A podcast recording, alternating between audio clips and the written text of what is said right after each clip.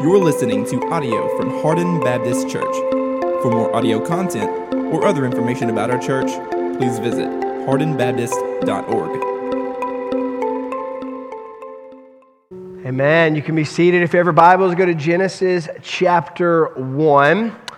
This past year, I turned 40, and for my 40th birthday, trying to think, I could do something great because, 40 is not a really great age to turn. And so I need to do something epic, fun, that'll make it a good thing. So I decided to try to hike 40 miles in some of the best places in the world. So got some buddies together, and we went to Yellowstone and Glacier, and we did 40 miles of hiking in about 3 days. And it was just spectacular. And the reason I wanted to go, especially to Glacier, is I love nature, I love the outdoors, I love national parks. And Glacier, the tagline is the crown jewel of the continent. In fact, I've got a picture of just one that I took.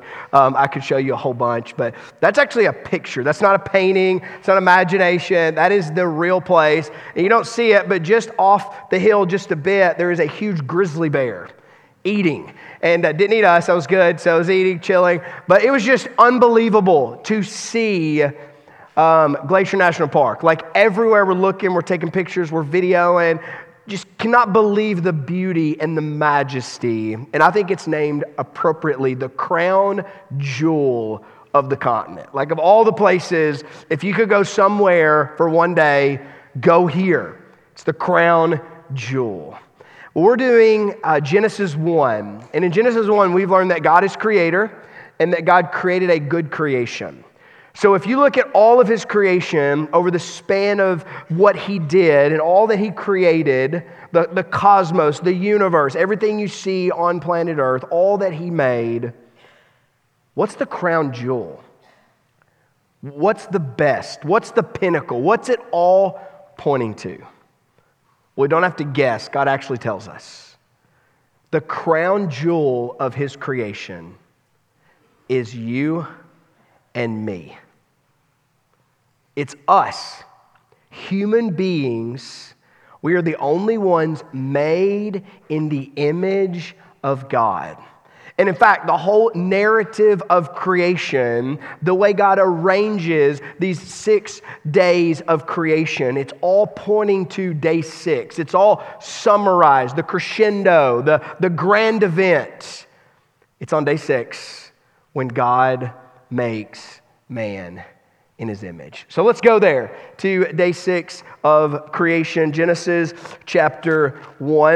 And we're going to look at verse 26 through 28. If you have your Bibles, you can stand out of reverence for the Word of God as we read together what Moses records God saying about what he did in creation. Here's what we see in verse 26. Then God said, "Let us make man in our image, after our likeness, and let them have dominion over the fish of the sea, and over the birds of the heavens, and over the livestock, and over all the earth, and over every creeping thing that creeps on the earth." So God created man in his own image. In the image of God, he created him. Male and female, he created them. And God blessed them, and God said to them, "Be fruitful and multiply, and fill the earth and subdue it, and have dominion over the fish of the sea, and over the birds of the heaven, and over every living thing that moves on the earth." Let's pray together. Father, I pray that you would help us see the wonderful way you made us.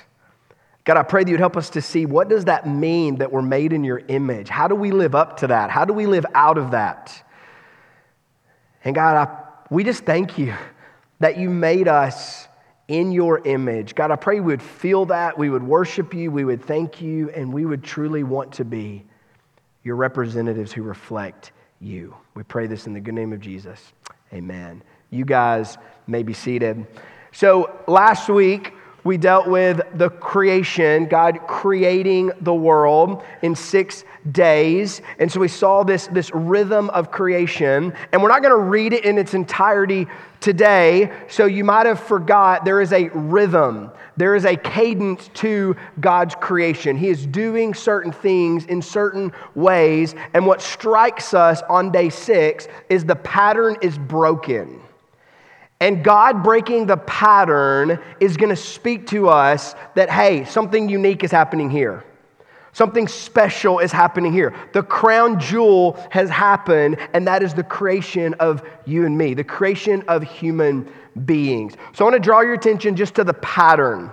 So we're not going to have to read it all, but just look at the pattern. You can just see it's very symmetrical. It all looks sort of the same. We see in verse 3, and God said, let there be light. Verse 6, and God said, let there be an expanse. Verse 9, and God said, let the waters under the heavens be gathered. Verse 11, and God said, let the earth sprout vegetation. Verse 14, and God said, let there be lights. Verse 20, and God said, let the waters swarm and let the birds fly. Verse 24, and God said, let the earth bring forth living creatures. So we're seeing a pattern.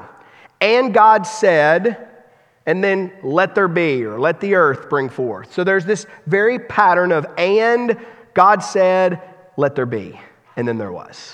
And so see this pattern all throughout. So if you're reading, you notice this pattern, and then all of a sudden, you get to verse 26, and you see there's a break in the pattern. It doesn't say, and God did another thing. It doesn't say, and, what does it say? Then. Which tells me that all of the ands have been weaving together, all of the ands have been in a rhythm, they've been coming and going, and they're all building to this point. It's like and, then. Now we're ready, curtain is drawn, stage is set, then we're ready for the moment that God has been waiting for, that God has been preparing for. There is a then. Something different is happening, unique, special over all the rest of creation. So what is the then? Then God said, notice the other break in the pattern, let us make man in our image, after our likeness. See, that's different. It's God said, let the earth or be. Now God said, let us make something. And not just something, let us make that something in our very image. So the us, we've talked about it before. I think it's a clear picture of the Trinity, Father, Son, Holy Spirit. Let us, the triune God, Creator God, is making us, human beings, in His very image. So what does this tell us about ourselves? Well, it tells us that we are the crown jewel of God's creation, that we are unique and that we are special. And it's not just a break in pattern. Notice verse 27. If you look down in your Bibles in verse 27, what you'll notice is it sticks out. It doesn't flow in the regular narrative. It's actually a stanza. It's put out, and it looks like perhaps poetry. And Kent Hughes says this is the first poem in all the Bible. So God has been telling us the story in narrative form, how He made everything, and then all of a sudden He breaks and He writes a poem. Or you could say He stops and He begins to sing. Like I've been doing, here's all the world, now I'm going to stop and I'm going to sing you a song about my most prized possession. And here's the song that I'm going to sing. So God created man in His own image. In the image of God, He created him, male and female. He created them.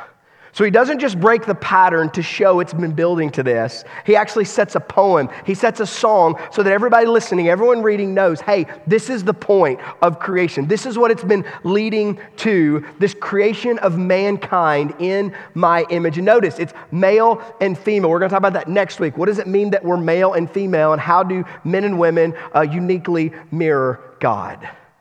But for now, we see that it's both. It's men and women. Mankind bear the image and likeness of God. So you see it, even reading it and hearing it and looking at it, you see the main event is day 6, the creation of human beings, which means, number one, humans alone bear the image of God. That's point number one for you to know. You alone bear the image of God.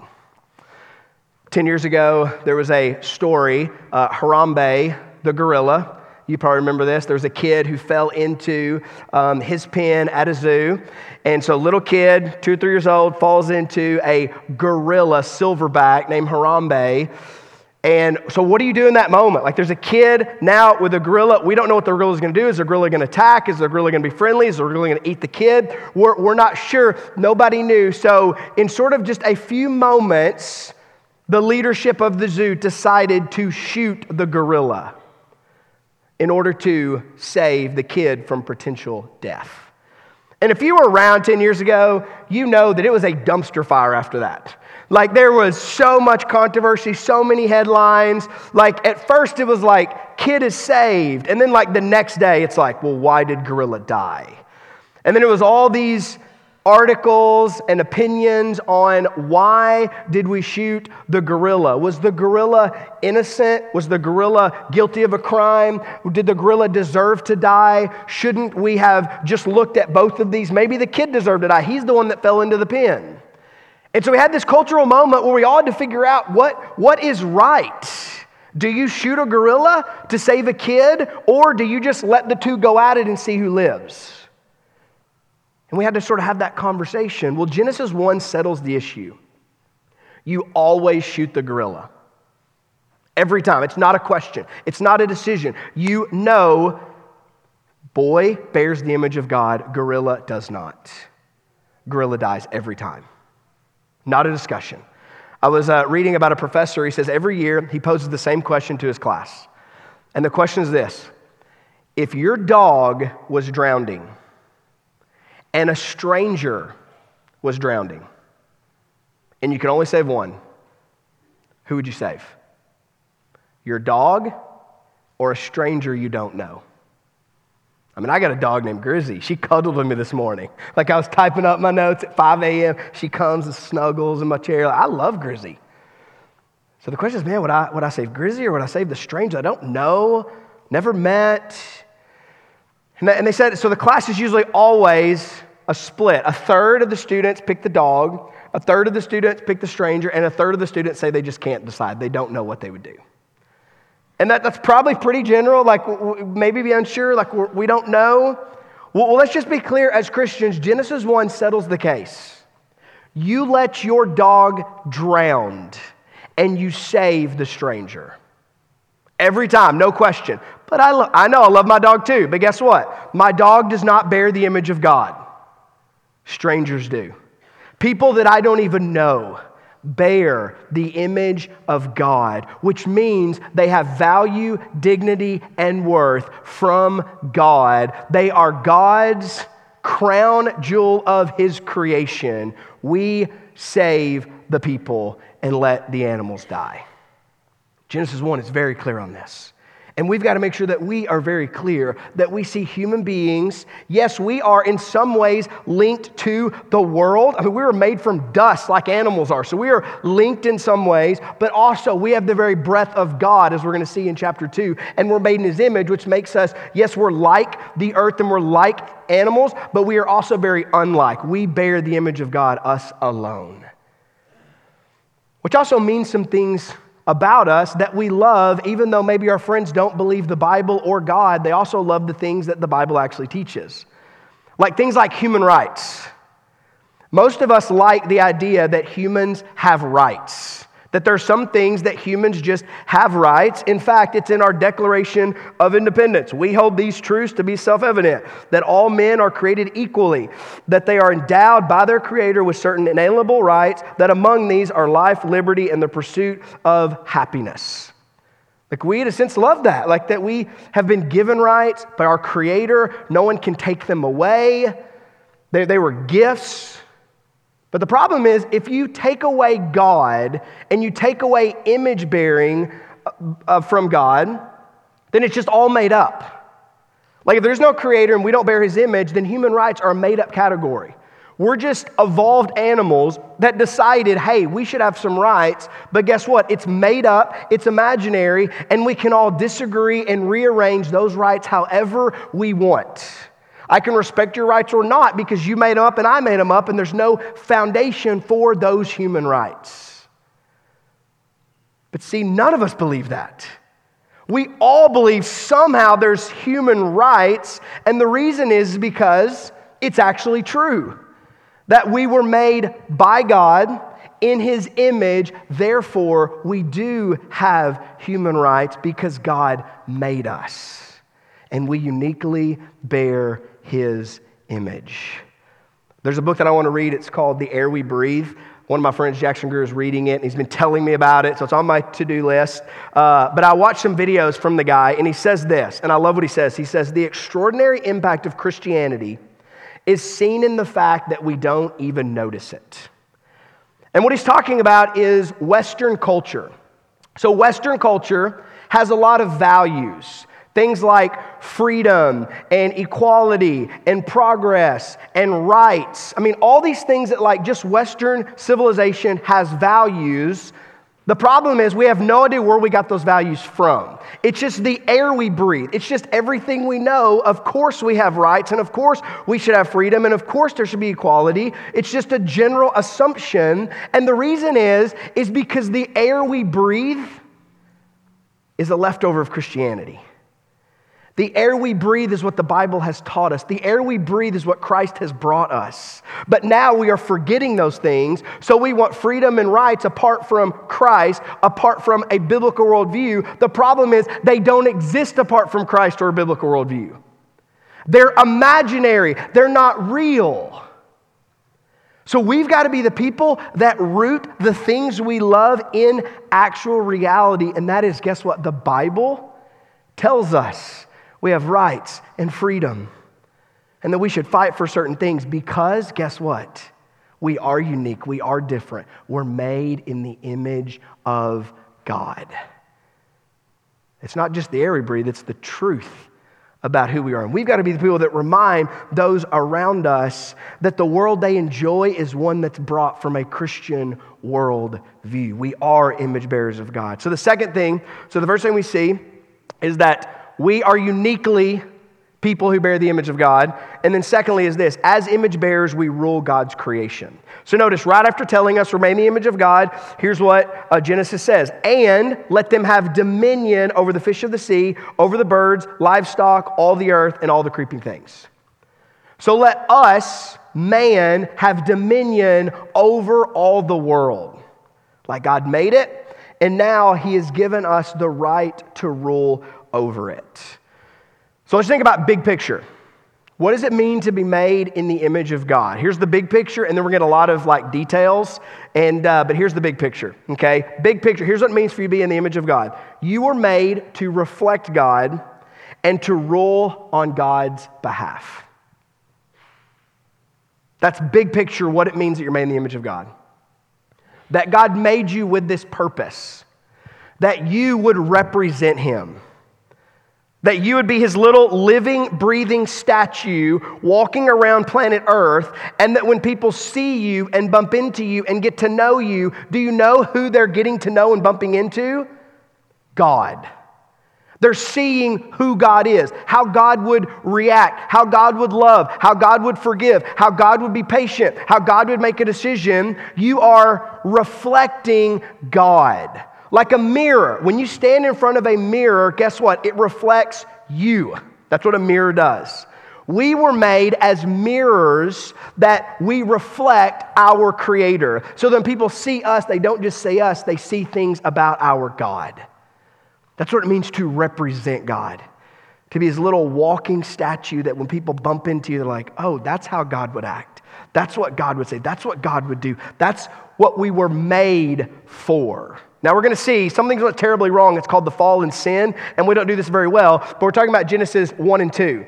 The two chapters of the Bible that are perfect. There's two more in the end. The last two chapters of Genesis, everything else is a bunch of messy middle, but we're in the perfect stage. It's all good so far. That's what we're made to do, to represent God, but not just that, also to rule on behalf of God. I mean, check it out. God made an entire planet and then put you and me in charge of it. It's like your dad giving you the keys to his favorite sports car. It's like, hey, go take it for a drive. Are you sure? Like, I don't know if this is a good idea. Yep, go. But you know, in driving that sports car, there's some rules here. Like, this is dad's. I don't get to do whatever I want. I'm gonna drive it like dad would drive it.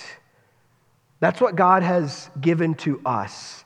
He made the whole world And then he said, now you human beings who bear my image, you rule over it. You have dominion over everything that I've created. You rule the world under me, which means, here's what it means to be in the image of God. You're supposed to rule the world how God would rule the world. And some of you are like, well, I don't rule the world. Like I'm sort of a nobody. Well, you know what you do rule? You rule a portion of the world.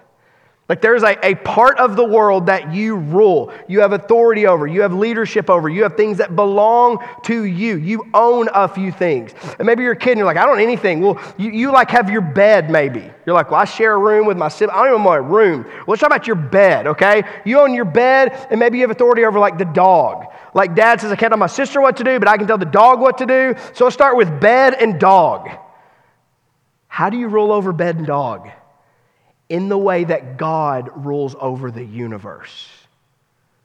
Well, for one, I'd make sure I make my bed like every day because I'm doing it for the glory of God. Some of you parents say amen to your kids, like, yes, amen, this is good. Listen to this guy talk, keep talking. How about picking up our room? Let's go there, picking up our room. We're trying to rule the world how God would rule the world. But then you extend it into our work and the things that we own and things we do, the way we mow our yards, the way we, everything that we do is supposed to be an extension of how God would rule the planet. I don't own it, but I'm a steward of it. He's left me in charge of it. And the way I rule is the way God rules.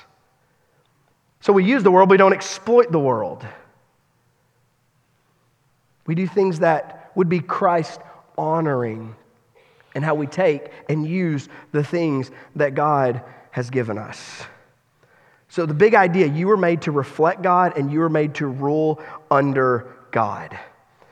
So let's just think about, okay, what does it mean then to like details, like give us a little more about what does it mean to be made in the image of God? What does it even mean to be human?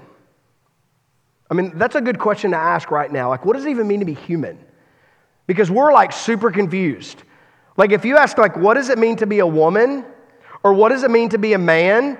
What does it mean to be a human being? Like we're all sort of confused on all of those questions. And Genesis 1 and 2 actually answer all of those. So how do you answer the question, what does it mean to be a woman or a man or a human being? You start here. You start with image of God because God made man, that's mankind, in his image. So the starting point is we are image bearers of God. That's the starting definition. That's where we find our home, thinking about us in the image of God. When we stray, it's like a train finds its home where? On train tracks. When you remove a train from the train tracks, the train doesn't go very well. That's us apart from our maker. That's us apart from God. You have to put us in our proper context. That is, we know everything about ourselves in relation to who made us. God made us in his very image. So we have to start there. We are image bearers of God. That's the most important part of your identity. So think about your identity. That's a big topic today. What is our identity? What's your identity? Can you change your identity? The most important and foundational part of your identity is this. You bear the image and likeness of God. That's the core of who you are as a human being. You bear the image of God. So let's think about image of God just from a church history perspective. What did other historians throughout the church think about image of God? We'll start with Irenaeus in 130 to 200 AD. He believed this, that image of God, after the fall, it remained. We're still in the image of God, but the likeness of God faded away at our fall. And what Jesus does in salvation, he brings back the likeness of God.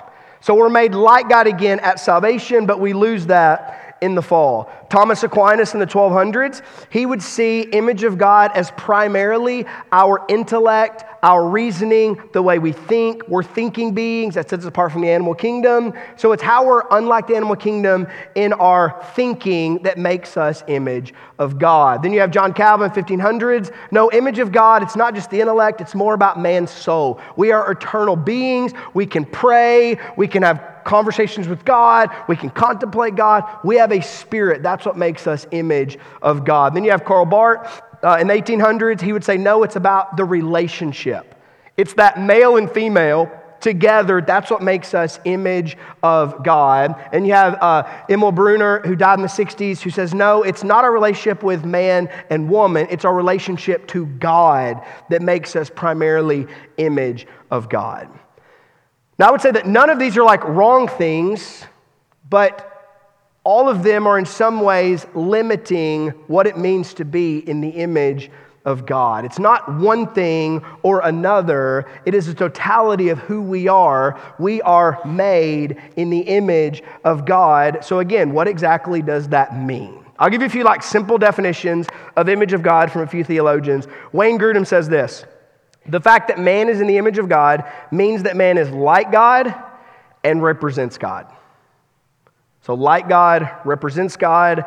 Anthony Hoken would say it means that we reflect him like a mirror, and that means we represent him or we rule over the world on behalf of him. Bruce Ware, we're images of God in order to image God. Like that's what it means. We're images of God, and the point is we image God. That's what we do. Bavinck says this: man does not simply bear or have the image of God, he is the image of God. And I think that's an important distinction. We don't just bear God's image. You don't just bear God's image. You don't just resemble God. You are his image. You are his likeness. It's part of who you are. In the core of your being, you are an image bearer of God. Now let's think a little bit more about how the people that Moses is writing to would have thought through image of God. Because it's kind of interesting.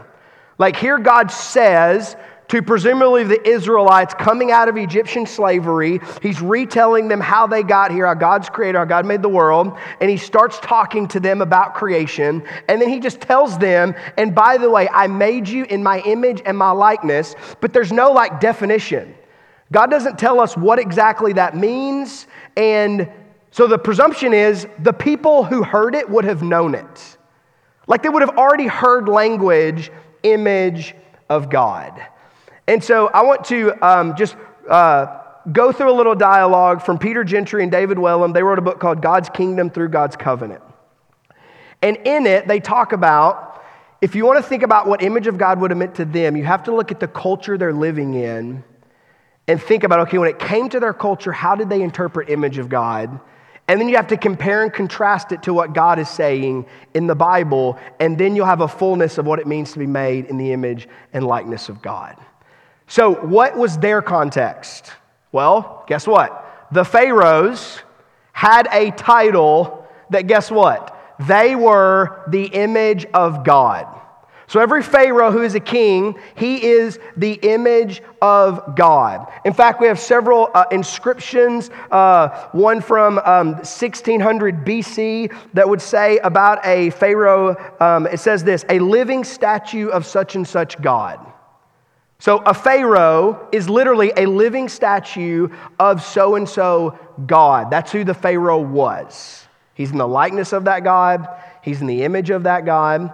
And in fact, what we see is like Ramses II, for instance, they would set up his image. So I'll actually put a picture on the screen. So here's a river in Egypt that you see these images that are set up. And so what that means is Ramses II, who's this big image, well, he's in the likeness of this God, which means he is the Son of God on earth. And being the Son of God, in the image of that God, he gets to rule over this part of the world on behalf of that God. So wherever he is, or wherever his image is, there is sonship and there is kingship over this part of the world. So if you're in a boat and you come around the corner and you see that, guess what you know? If I'm going to fish here, I've got to ask this guy's permission. Because that dude rules this place. And that dude doesn't just rule it. Guess what? His God rules it. He's in the image of this God, and this God's going to be angry and do something crazy if I fish here without permission, so I'm going to go ask bro if I can fish here. It's about authority. It's about power. It's about I own this because I'm in the image of that God, and I'm in the likeness of that God. I'm the son, and I'm the ruler of this area. So think about it. That's how they understand image of God. So image of God, it's one person at a time. It's the king at that time. That king is in the likeness of God because he's the son of that God, and he bears the image of that God, meaning he gets to rule on behalf of that God. So that's the comparison. Now let's do the contrast. So Moses is saying, hey people, I'm telling you that God didn't just make one of you in his image. God made all of you in his image. Every single one of you, every single person on the planet, guess what? Bears the image and likeness of God. So you know what that gives all of us? It gives all of us sonship.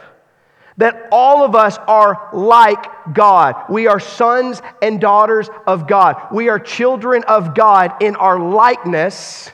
And then in our image, as image bearers, guess what? We all get to rule the world under God. There's not just one Pharaoh. There's not just one king. All of us are kings and queens under the true King of Kings. This would have been explosive for them. Like they would have kind of understood image of God, yeah, it's one dude who gets to rule. No, image of God is all of you everywhere. You all bear the image of the high king who created the cosmos. That means all of you are sons and all of you get to rule under him and show the world what he's like.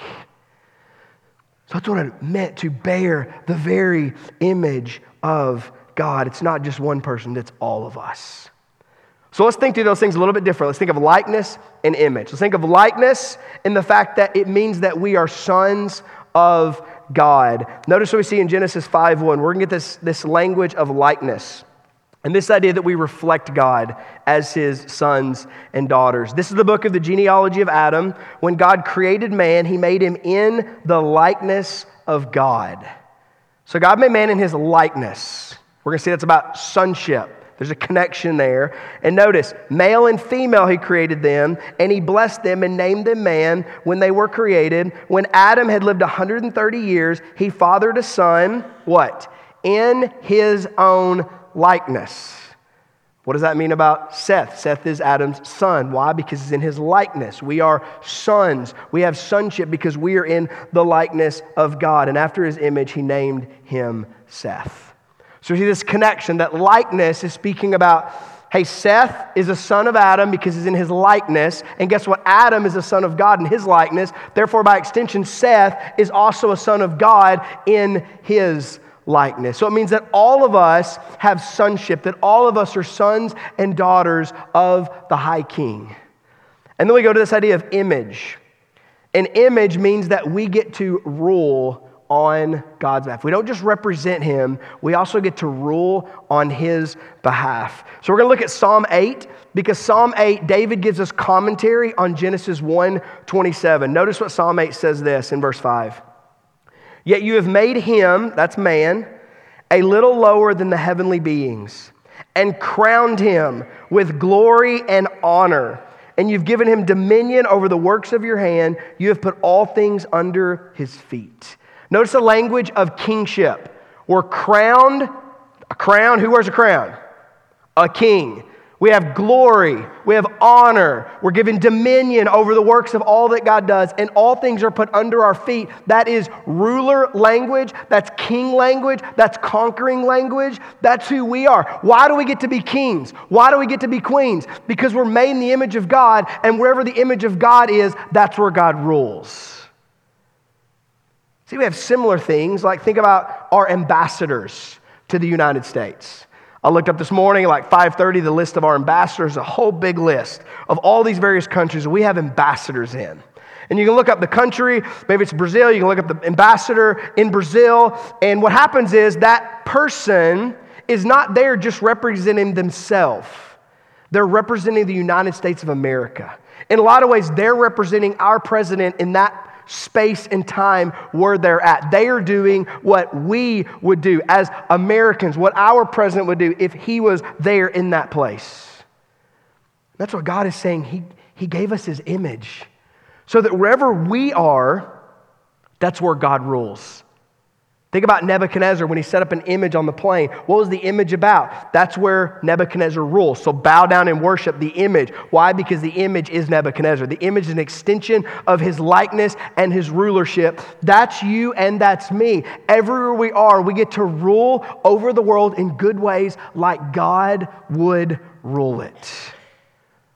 That's our privilege. That's our right. That's what God has done for us. And notice this image of God, it comes with commands. Notice in verse 28, it says this, and God blessed them, and God said to them, be fruitful and multiply and fill the earth and subdue it and have dominion over the fish, the birds, and every living thing that moves. So here we have this cultural mandate, as theologians call it. So God blesses them, and then he says, be fruitful and multiply. Code for get married and have babies. It's good. You should do that. And do you know why? Why we should get married and why we should have babies? Because we were made in the image of God, male and female. And you know what's really cool? God did that once with Adam and Eve. And then he says, Adam and Eve, now you go and make more image bearers of God. You together make babies. And guess what? Those babies are image bearers of God. That's why when we get to show a little baby and all of you are like, aww. That's an awe moment because you know what? Brother Ricky's holding an image bearer of God. We get to make more image bearers of God. So he says, hey, get married and have babies. Be fruitful, multiply. But not only multiply, he says, and fill the earth. Why should we fill the earth with babies? And why should their babies get married and have more babies? Why should we fill the earth with human beings? Because human beings bear the image of God. And you know what God wants over the whole earth? His glory. You know how he gets his whole glory on the whole earth? By human beings bearing his image all over the world. And this is part of the Great Commission. Guess what we get to do now? We've fallen, but guess what we get to do? We get to go therefore and make disciples. We get to renew people in the image of God all over the world so that all over the globe, guess what? The image of God would reside so that everywhere you see people, you see who God is and how God rules. Like that's the glory of the beginning. That's the glory of the gospel. And not only fill it, but then that word subdue it. That means to take all the raw material that God has made and twist it, mold it, move it. Take a tree and cut it down and build something with the wood. Figure out how to make concrete and make something cool. Build culture, build buildings, twist, subdue, act. And guess what? Have dominion. That means to rule as kings and queens over all that I have made. That God's given us permission not just to keep things the way they are, but to make things better. To produce and do and move and reflect him and rule like he rules. Now the question is this still true of us? Because we haven't got to Genesis 3, but we're getting there. You know what Genesis 3 tells us? There's been a great fall. And guess what? We don't do well at imaging God. We don't do well at ruling on God's behalf. So what do we do as far as now? Like, has the image of God been lost? Or is it just been distorted? Because what we see in day 6 is God actually says, hey, verse 31, it's now very good. Like when Adam and Eve were created, now human beings are here in my image, now it's very good. Like Bambi and Wall-E, the point is people are bad. Like people kill Bambi's dad, and that's a bad thing.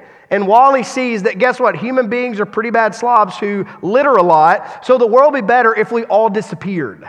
That's kind of a cultural narrative. Hey, the problem is humans. The problem is not humans. We were part of God's very good world in the beginning. Now, humans are problems because guess what? We have fallen. Like Pascal says, we're both the glory and the garbage of the universe. And it's absolutely true. We do the best of things and we do the worst of things. So the question is, do we still bear the image of God? Do we still represent him and rule under him? Or has all that been erased by the fall? And here's what we're going to see. The Bible tells us that the image of God has been distorted. It has not been destroyed. That we still all bear the image of God even though we do it poorly. I'll give you some scripture to show this. For instance, Genesis 9:6, murder deserves the death penalty because humans are still made in the image of God. James 3:9 says this, with it, that's our tongue, we bless our Lord and Father, and with it we curse people who are made in His likeness. That's New Testament after the fall. Guess what? People are made in the likeness of God. That's why we can't curse people. We can't talk down to people because every person has value, dignity, and worth. Why? Not because of how smart they are, how good they are. We agree with your political person. No, because they bear the image and likeness of God.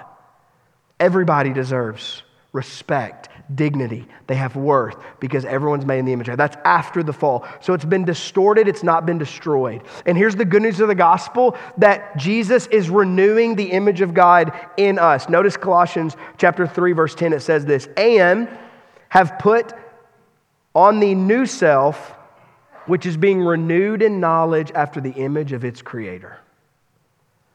That's the story of the gospel. When we come to know Jesus Christ, you know what happens? When we repent and believe in the Lord, there is a renewing of the image of God that starts to take place in our life. We start to look more and more like Jesus, who is the perfect image of God. That's what the gospel brings to us. So yes, we're distorted.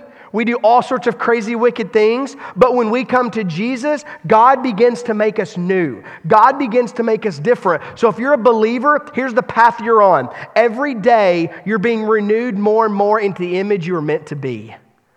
Every day you're getting a little bit better, a little bit more like Jesus, a little bit more like God, or at least you should. Through repentance and faith, daily you're being renewed more and more to be and act and rule like God rules. So right now through the gospel, we are being renewed into this image. But it's not just that we're going to be being renewed forever. There's actually going to be a resurrection. I love Colossians, or I love 1 Corinthians, what it says. Just as we have borne the image of the man of dust, we shall also bear the image of the man of heaven. Like right now, we bear that image that Adam gave us. It's broken, it's marred, it's distorted. Though it's not destroyed, it's just distorted. Jesus, He's renewing it in us, but one day there's going to be a resurrection. There's going to be a new heavens and earth, and guess what? We are going to perfectly and again image and rule how God is. We're going to show who God is, and we're going to rule like God is. That's the future we're going in. But right now as believers, we get to be renewed, and we get to do it day by day. We get to show the world who God is. So an explosive statement. Crown jewel of creation. Guess what? You're made in the image of God. So here's some questions as we end. Number one is this. Do you believe you're made in the image of God? Do you really believe that? Do you really believe you're the crown jewel of God's creation, that God formed you and He breathed in you the breath of life, and you are a special creation? He knitted you together in your mother's womb. He loves you, and you are in His image, and guess what? Every other person on the planet is too. Like, that's important too. Not just you are, but every person on the planet also bears the image of God. Therefore, every person deserves your respect. Every person has value, dignity, and worth. Do you really believe that? And then secondly, and we're going to have the band, they're going to go ahead and come and get ready because they're going to sing a closing song for us. The second question is this, are you representing God well? Like, you were made, here's your purpose, to represent God to the world, to show who God is to everybody you come in contact with. The way you talk, the way you walk, your attitude, everything, you're supposed to reflect like a mirror who God is. So the question is, how are you doing? Are you giving an accurate picture of who God is to the people around you, the people you come in contact with? Are you representing God well? And then lastly, you were created to rule. That's what image means. It means to rule. Wherever you are, that's where God rules. Are you ruling your little part of the world? That's your job, that's your hobby, that's your house, that's your dorm room, that's your friendships, that's all the space of authority that you have. Are you ruling that in a way that God would rule it? A way that cares for nature, a way that is good to your neighbor, a way that is loving and honoring to Him? Or are you just ruling however you want to? Is life selfishly all about you? So those are three questions. Do you really believe you and everyone else bears the image of God? Are you reflecting Him in a good way? And lastly, are you ruling the world on behalf of Him that it shows this is exactly how God would do that? Now, I can imagine all of us in some ways are saying, man, I don't do all those things right. That's what now is about. That's what response is about. Because what we're going to do, we're going to sing a whole song. So you got like 4 minutes to respond. If you need to come pray to the altar, you can do that. If you need to come find one of us and talk about salvation, you can do that. If you just need to sit down as we're all worshiping and pray, if you just need to just worship the Lord, you do what you need to do in this time. But let's start with all standing as we get in a posture of worship. And I'm going to pray and we're going to respond. Father, we love you. We thank you for making us in your image. We pray now as your image bearers that we would reflect you and that we would rule after you. We pray this in Christ's name. Amen. You're listening to audio from Hardin Baptist Church. For more audio content or other information about our church, please visit hardinbaptist.org.